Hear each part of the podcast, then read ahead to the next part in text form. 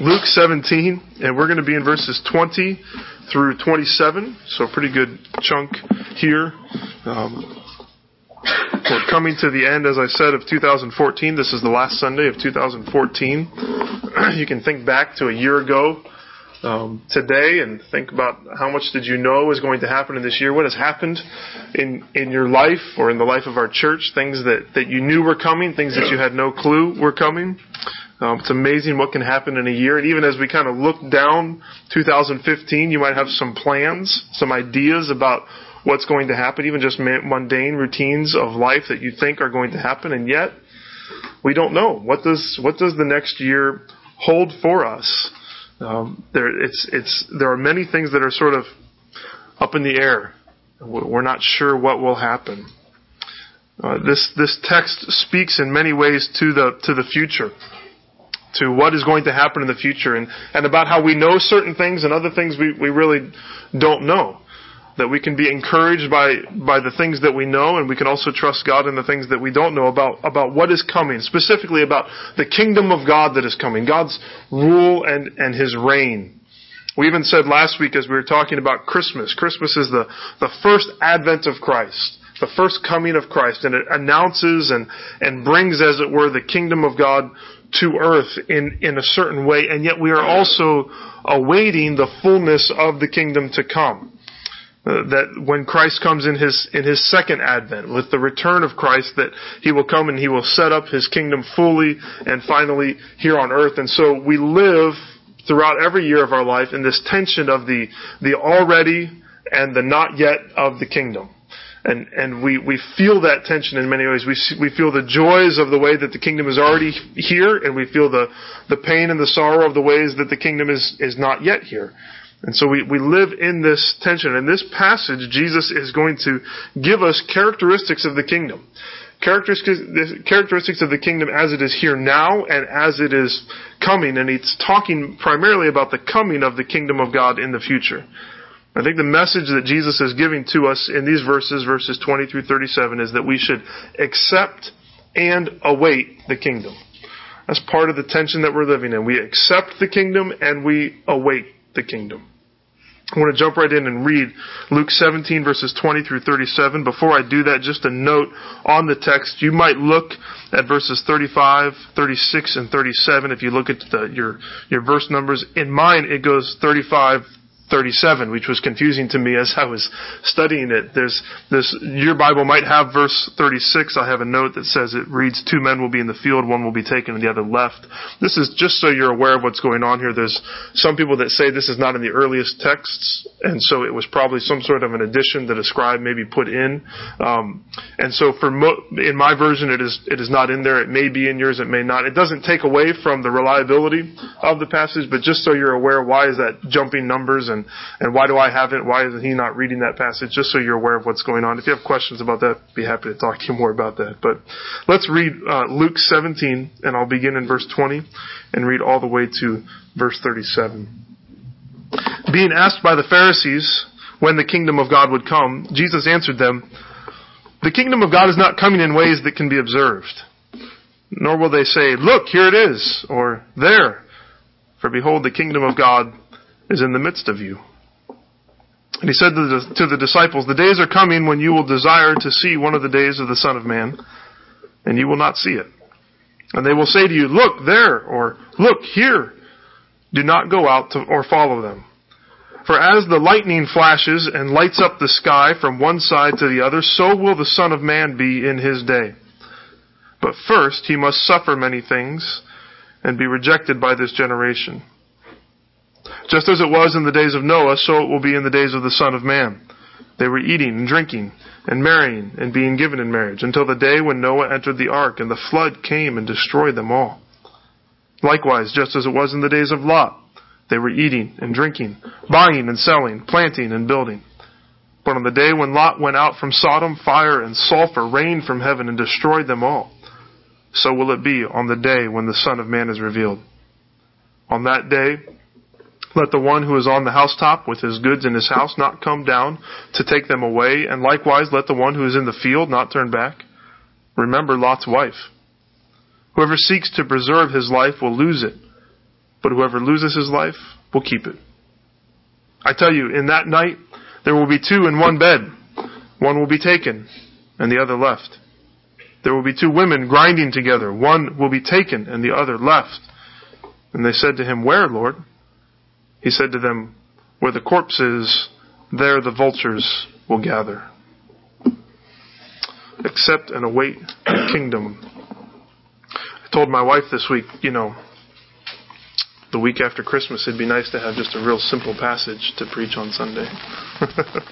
but this is what we have before us, and so this is what we will study this morning. The text breaks down well into two parts. One is obviously going to be larger than the other. Verses 20 and 21 are Jesus' response to a question from the Pharisees, and he's going to deal with the kingdom as it is here now, in the present. And then verses 22 through 37 are some teaching that's directly pointed at the, at the, the disciples. You notice that he says to the disciples, uh, verse 22 through 37, and it's about the, the coming of the kingdom, the future coming of the kingdom. And so that's the best way for us to think about it.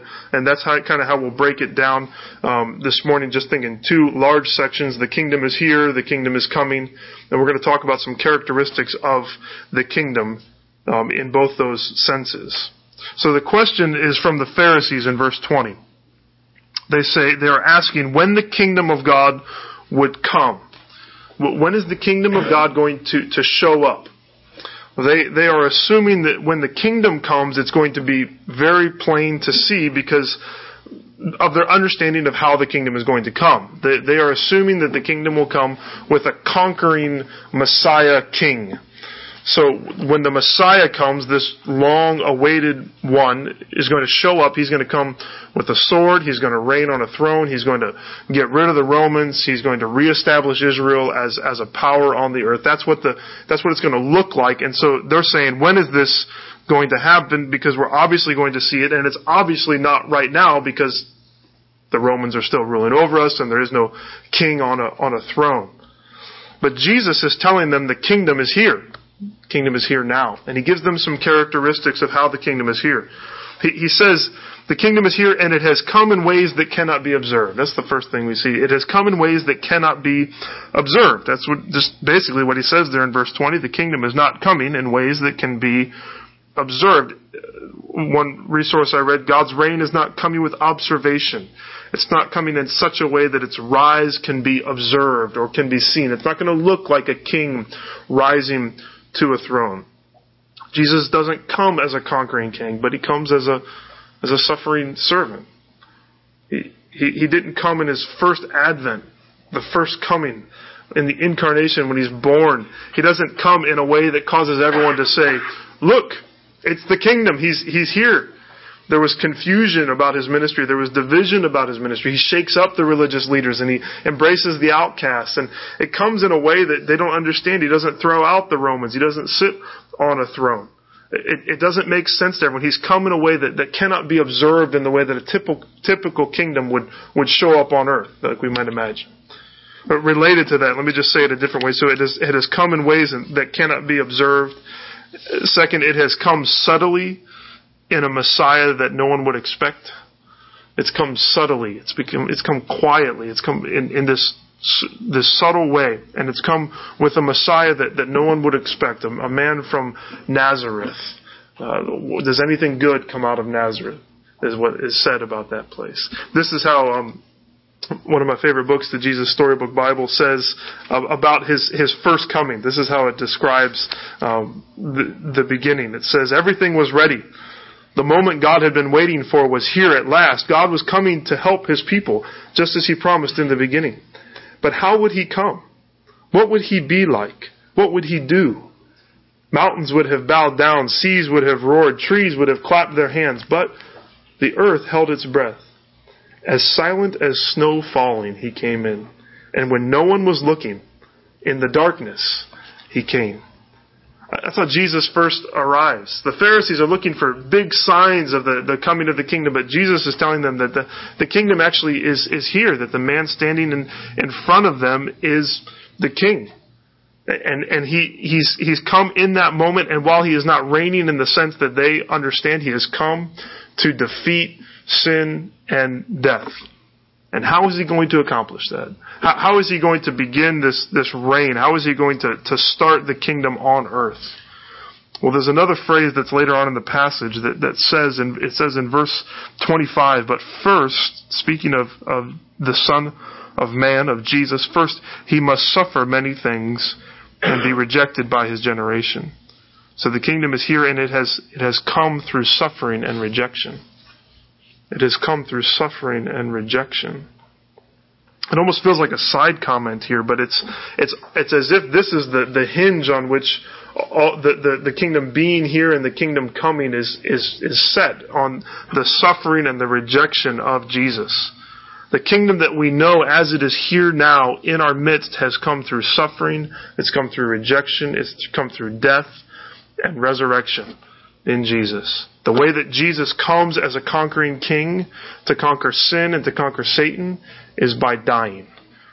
And no one thought, no one saw that coming. No one had any clue that that was going to happen.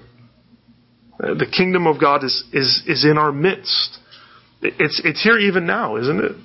We, we can say that. Jesus is saying the kingdom of God is in the midst of you. It is, it is here because Jesus has come. So even in this, this small gathering, smaller than even we normally are, that, that, that the kingdom of God is, this is the kingdom of God right here. It's shown up in this, this subtle way that no one expected. And if we're given eyes to see, then we, we can see that, that Jesus truly is this, this conquering king. He is the one who has crushed death by dying. He, the, the kingdom of God is seen through Jesus. It's, it's seen through us. It's seen in the love that we have for one another and the love that we have for God. We need to be careful that we're not like the Pharisees. That we're not disappointed with the way that the kingdom is here now. I think I can get that way. That I'm disappointed with how the kingdom is here now. That, and there's this, this sense in which the present expression is just a foretaste, and we should have a longing for the for the coming kingdom, but we also shouldn't necessarily be totally dissatisfied with what God is is doing here and now there's there's a great work that God is doing. He, Jesus tells us, "You're going to do greater works than even I did." And the greater work is, is the salvation of souls. It's, it's this inward, invisible thing that happens when, when people come to faith in Christ. We, we don't see that when it happens. There's an, there's an inward work that the kingdom of God is doing in our own hearts and lives in, in sanctification. The, the battles of the kingdom that we have now are not battles that are outward that we necessarily see, but we see that Paul tells us that the battles are against flesh. They're not against flesh and blood, they're against principalities and powers. There's battles that we wage every day and that God gives us victory over sin and over Satan in our lives. And, and no one sees that. The, the, the victories that we have are not in, in lands taken. Sometimes a victory is in a meal that's taken to someone. It doesn't look like the kingdom, does it? But that's, that's love for God. That's love for others that shows up. And that's how the kingdom is, is expressed even now. It's happening.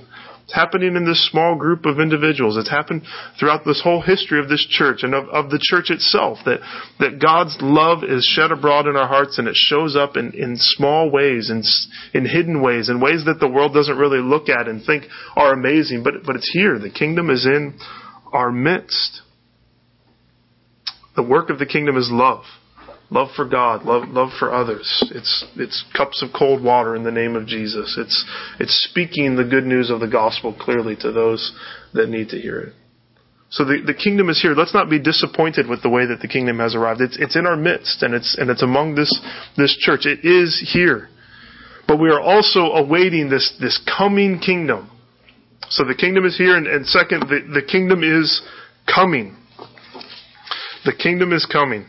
Let's think about some characteristics of this coming kingdom. If the kingdom has come now in ways that cannot be observed, then when it comes in the future, it will come in ways that, that are obvious, is what Jesus says. It's, it's come now in ways that cannot be observed. It will come in the future in ways that are obvious. Jesus tells the disciples, there are days that are coming when you will desire to see one of the days of the Son of Man and you will not see it. I think there's a hint there for the disciples that Jesus is going to leave. This is maybe one of the first hints of that. He's hinted at his death, but he's also hinting that, that you will live and there'll be a day when you want to see one of the days of the Son of Man showing up on earth. You'll want to see the kingdom fully established and it won't be there. You'll long for that, but, but it won't be there. There's a longing. We long for that, don't we? That's, that's a right longing for the fullness of the kingdom to come. We, we say with John in Revelation, even so, come quickly, Lord Jesus. We want the kingdom of God to come now. There's a day that we are longing for that, but there's a day when we long for that even now and it, and it hasn't come. And it won't come until it's time. And in the midst of that longing, some people show up and they say, look there, or look here. People start saying that the, they, they capitalize on this longing that we have for the coming and they say, the kingdom is here. The Messiah has returned. They say, look, he's coming. May 21st, 2000, I think it was 11, wasn't it? Was that Harold Camping that said that's when he's coming? And, and all throughout history. My testimony is one that a guy came through our church and was, was preaching and he was, I don't know if he wrote the book or was espousing the views of the book, 88 Reasons Why Jesus is Coming Back in 1988 which has been like 25 years ago. So he was wrong. But God used that to, to awaken my heart. But still, th- this is a strange fascination. where people will say, look, this guy is the Messiah. Or someone will stand up and say, I am Jesus. I have returned. And people start following that and they get confused. And Jesus says, don't listen to that. Don't go out and don't follow them. Don't listen to people like that, is what Jesus is telling. Don't listen to people that focus on dates, that that make predictions about when Jesus is going to come back, people who claim that they are Jesus. Jesus is saying here they are fools. Don't, don't follow that stuff. Don't get caught up in trying to interpret the newspaper with the Bible or the Bible with the newspaper. Don't, don't get pulled into that. It's, it's a waste of time, Jesus is saying, because what you know is that He's, He's coming. And the thing He says, don't listen to that because he says, For as the lightning flashes, verse 24, and lights up the sky from one side to the other, so will the Son of Man be in his day. Jesus says, when he returns, it's going to be as clear as a worldwide lightning strike. Can you imagine what that would be like? A strike of lightning that everyone in the world sees. He says that's how clear it's going to be. There's going to be no question as to whether or not he has come. This is, this is encouraging. This is comforting. You have not missed it. because everyone will know. Everyone will know when he comes. It's going to be obvious to everyone. So he came into the world quietly. He revealed himself to a small group of shepherds and to some stargazers in the east, right? But when he shows up the second time, he's going to show up with shouts and with, with trumpets and lightning strikes and, and thunder. It's going to explode across the entire world and you can't miss it. Has someone ever given you directions, or maybe you've given someone directions, and at the end of those directions you say, you can't miss it. You know, there's no way you can miss it. So someone says, I need to know how to get to um, to the Louisville Slugger Museum and Factory. Oh, go downtown, get on Main, look for the big bat. You can't miss it. You know. You'll see the giant bat, and you'll know that you're there. And and this is what the coming of the Son of Man is going to be like. Everyone will know it has happened. So, so don't, Jesus is discouraging us from listening to people who are always trying to determine when, the whens and the wheres of the kingdom, or, or those who are saying it has come. And he's encouraging us, he's saying, you're, you're not going to miss it, and you haven't missed it. When the kingdom comes, it will come in ways that are totally obvious. I find that encouraging. I find that really encouraging. So, you know, people make that joke everyone was gone. I thought the rapture happened. You know, that, it's, it's kind of a funny joke, but when it, when, when Christ comes back, when the Son of Man returns, we will know. We will know that He is here. So the kingdom is coming. It's going to come in ways that are obvious. Let's think second. If the kingdom has come now subtly through a Messiah that no one expected, then when it comes in the future, it's going to come suddenly on unsuspecting people it will come suddenly on unsuspecting people. Jesus gives two illustrations starting in verse 26 on through verse 30. Two illustrations, one from the days of Noah and one from the days of Lot. Now, often people take these illustrations and say that what Jesus is saying is that there was wickedness in Noah's day, there was wickedness in the days of Lot, and so too, it's going to be a wicked day when, you know, things are just going to go really bad and then Christ is going to return. But uh, that's not at all really what Jesus is saying here. Surely they, they were wicked times. But I don't know that it was, it was any more uniquely wicked and sinful than any other time period in history.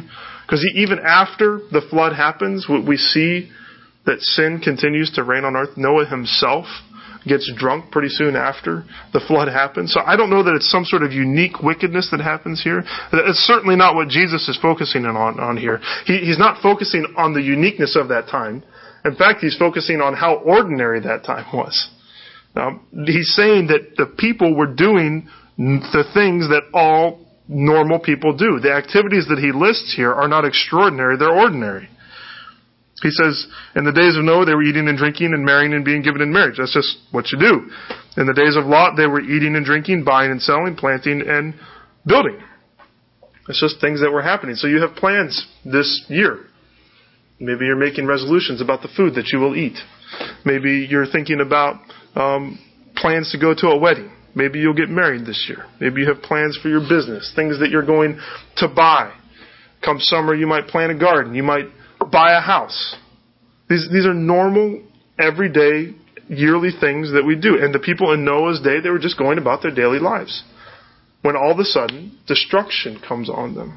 The sky opens up, the ground splits open, and water spills out, and they are drowned, and destruction comes upon the earth. They had plans for that year. They had things that they were going to do even for that day, and none of that happened because suddenly destruction came upon them. Same thing for the people in Lot's day, the people in Sodom. They had they had a schedule to keep the next day, you know. They had doctor's appointments, they had grocery lists, they had you know, their they had lunch appointments. But then all of a sudden, in an instant, in a moment, God rains down fire on them, possibly through some sort of volcanic eruption. It just comes on them suddenly. They weren't expecting it at all. Men and women were eating and drinking, and suddenly destruction came upon them. It just, it just happened in the course of everyday life. And this is how it will be when the Son of Man returns. He describes it in verses 34 and 35 with these everyday normal things. I tell you, in that night there will be two in one bed. One will be taken, and the other left. So this is probably a, a husband and wife sleeping in, in the same bed, and one of them is going to be taken, as Noah was, was taken out, was preserved, and the other will be left to destruction. There's a discrepancy about, is it those that are taken that are going, that are facing destruction, or is it those that are left that are facing destruction? It doesn't really matter, but I think if the parallel is Noah and Lot, then it seems that the one who's being taken out is the one that's being preserved. And those that are left are left for destruction. So I think that's the best way to think about it. But then the other one is um, there, will be two women working, grinding meal together. And one will be taken and, and the other one is, is going to be left.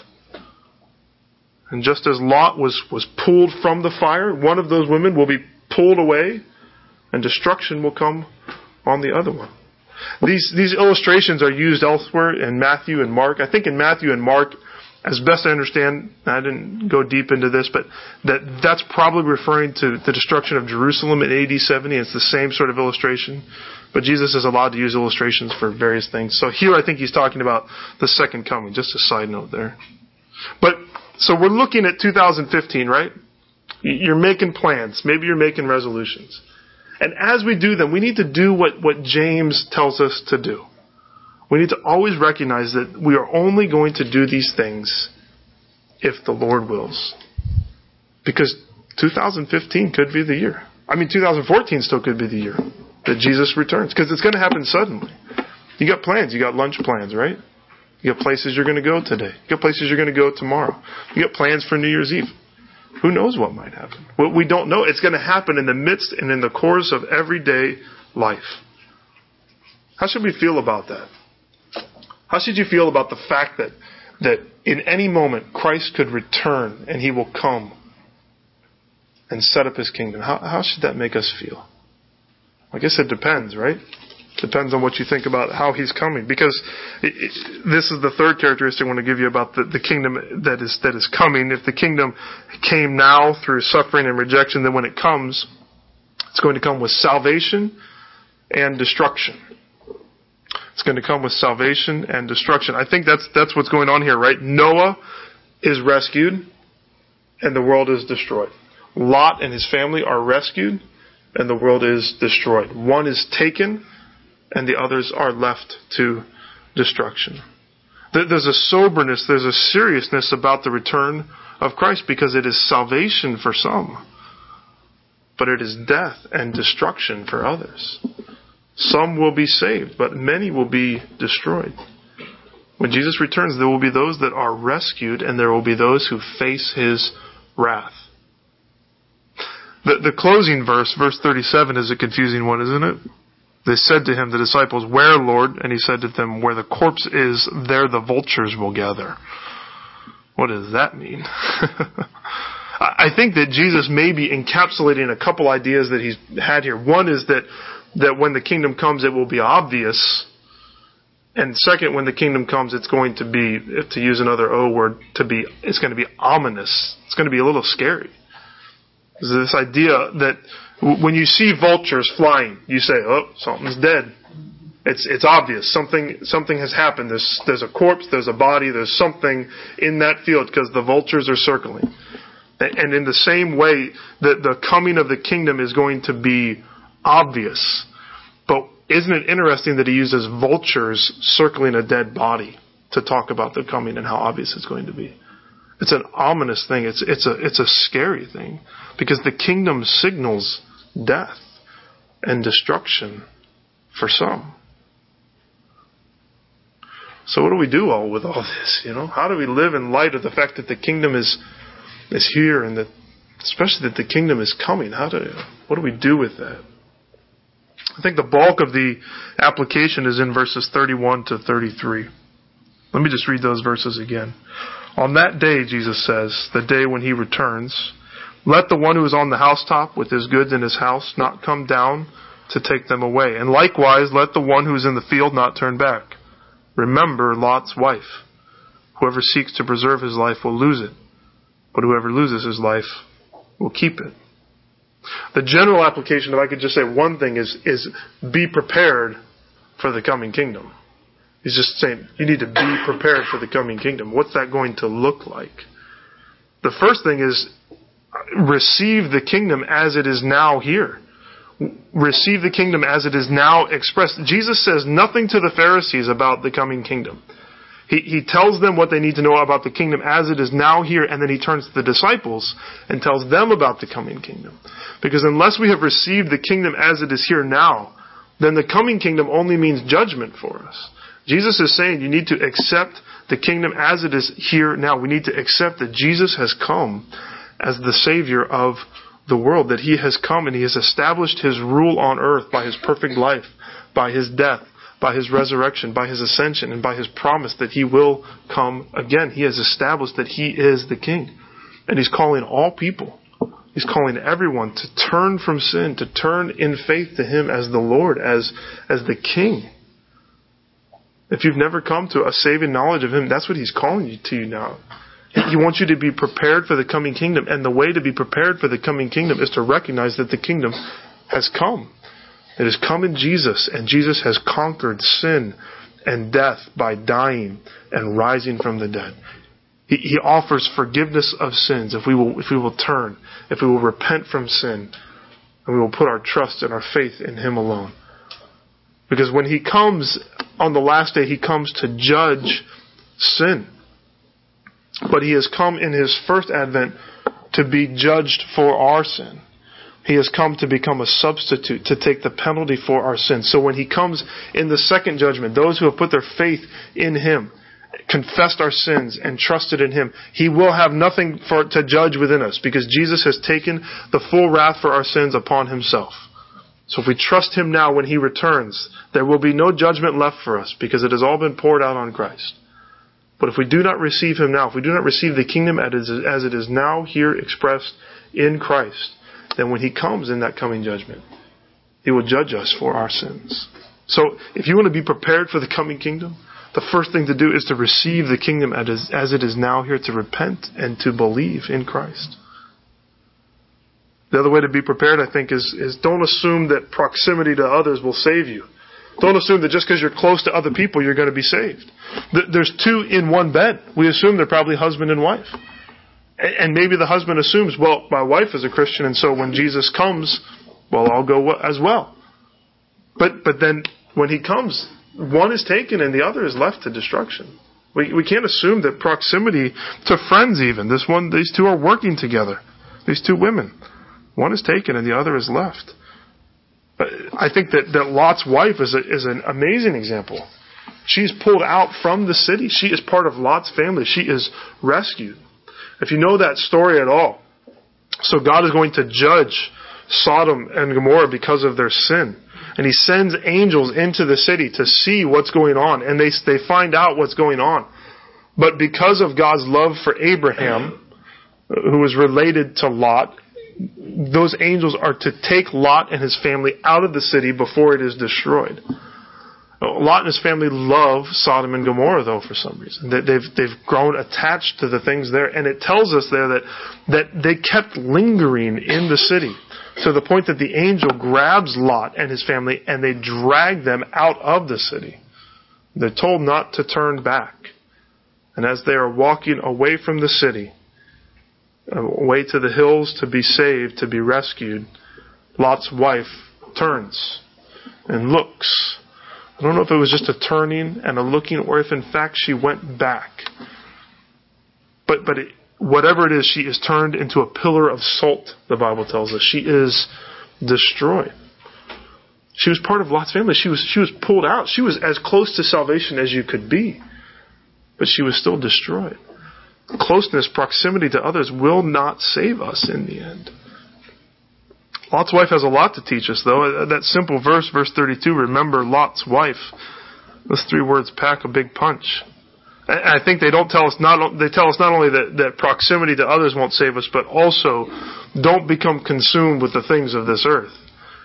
Don't become consumed with the things of this earth. That's what's going on with, with Lot's wife. That, that's, that's the instructions. On that day, let no one who is on the housetop with his goods in the house, so they're up on the roof, a flat roof, and they realize destruction's coming. It says, don't, don't try to go back in the house and get your goods. Don't come down and try to take them away. And likewise, let the one who is in the field not turn back. Don't, don't, don't be so attached to this world that, that you think that there's something that we're going to take with us. He said, God, Jesus is saying, don't be consumed with the things of this earth. Remember Lot's wife. She loved Sodom and Gomorrah. She loved this world so much that when judgment was coming, she was willing to risk that judgment because she loved the things of this world. That's a tough application. And I don't know exactly what that looks like for each of us, but it's, there's something about this world that, that can capture our hearts that we can become so consumed with it that we forget that we are members of the kingdom of God. We become citizens of the kingdom of this world so much so that we lose the reward, that we lose our, our focus on who Christ is. Part of that, what it looks like to not be consumed with the things of this earth, is to lose our lives for Christ lose our lives for Christ. I think that's the, the, maybe the fourth way I'd say it. So, so we said, as far as application, receive the kingdom as, as it is now here. Don't, don't assume that proximity to others will save you. Don't become consumed with the things of earth and lose your life for Christ would be the last one. He says what he says also in, in chapter 9.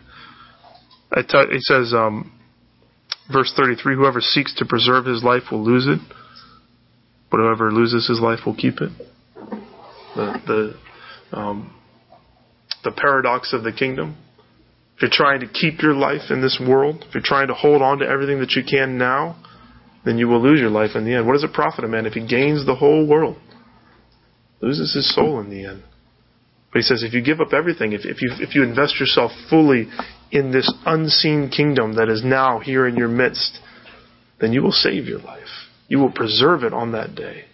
When, when Christ returns, we will be, we will be saved. If He is Lord over us, if we have submitted to Him. I think these are good applications to think about in the coming year. Don't be consumed with the things of this earth. Let, us make this a year where we focus on the kingdom as it is here and as, that we would look to the kingdom. People say you're so, you're so heavenly minded that you're no earthly good. Jesus says we have to think about heaven. We have to think about the fact that Christ is coming. And if we think about that way, then we won't love the things of this world. We won't be like Lot's wife. We will be seeking to lose our life because we realize there's something greater that is coming. We will lose our life for the sake of Christ. I think this is a, you know, I, I just go passage by passage through Luke and it just sort of lands on the day that it lands on. But I'm so thankful that at the last Sunday of 2014 that this is the passage that we're looking at. Because I think this is good, isn't it? To, to, to stop, to pause, to peer into the next 365 days that are coming and to think. To think about what might happen. I have no date for you. I have no predictions. I have no suspicions. I have nothing to say. But, but I know, I know this. I know that it could happen. Because it's going to happen when we're walking around just in our daily lives. It could happen while you're eating dinner. It could happen while you're celebrating the new year coming in. It could happen while you are the guest at a wedding sometime this summer. It could happen as you're planting your garden in the spring. It could happen while you are at work. It could happen while you are asleep in your bed. Are we ready? When Christ comes, will we be ready for that? We need to live in the present reality of the kingdom. We need to hold loosely to the things of this earth. We need to lose our lives for the sake of Christ.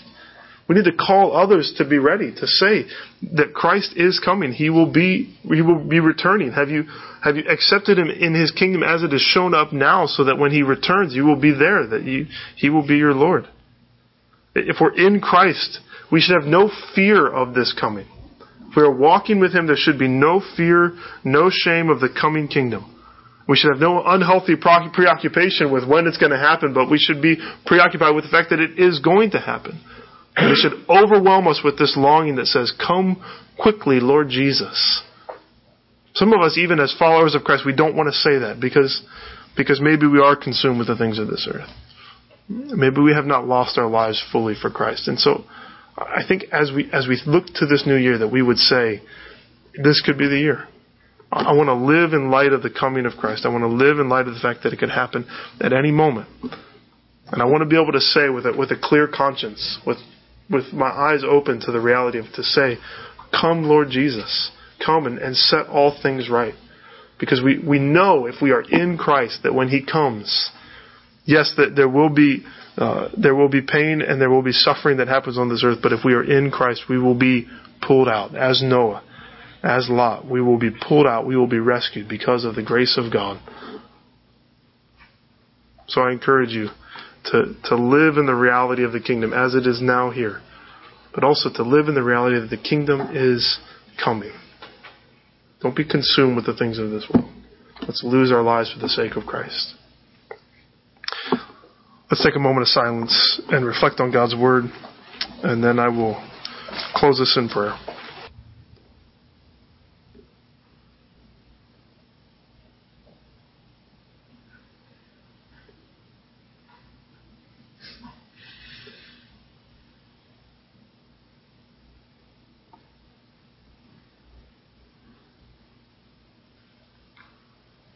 God, we pray that you would help us to accept the kingdom as it is here now and to await the coming kingdom. Lord, let us not do it with fear. Let us not await that coming kingdom with preoccupation about when it will happen. but let us love your appearing. Love that you are, are coming. Lord, help us to live in light of it too. I pray for 2015, God, that it would be a year where we we think about the fact that you will return at any moment, and that that will shape the way that we live, the way that we think, the way that we act. Well, let that be true for the rest of our lives. May you be Lord, and we long for the day, God, when you do come and you set all things right. And so we wait with expectation eagerly. I pray, Lord, if there's anyone here who is not ready, that if you came, they would not be taken, they would be left for destruction. But I pray that they would come to know Christ as Savior. I pray all this in Jesus' name. Amen.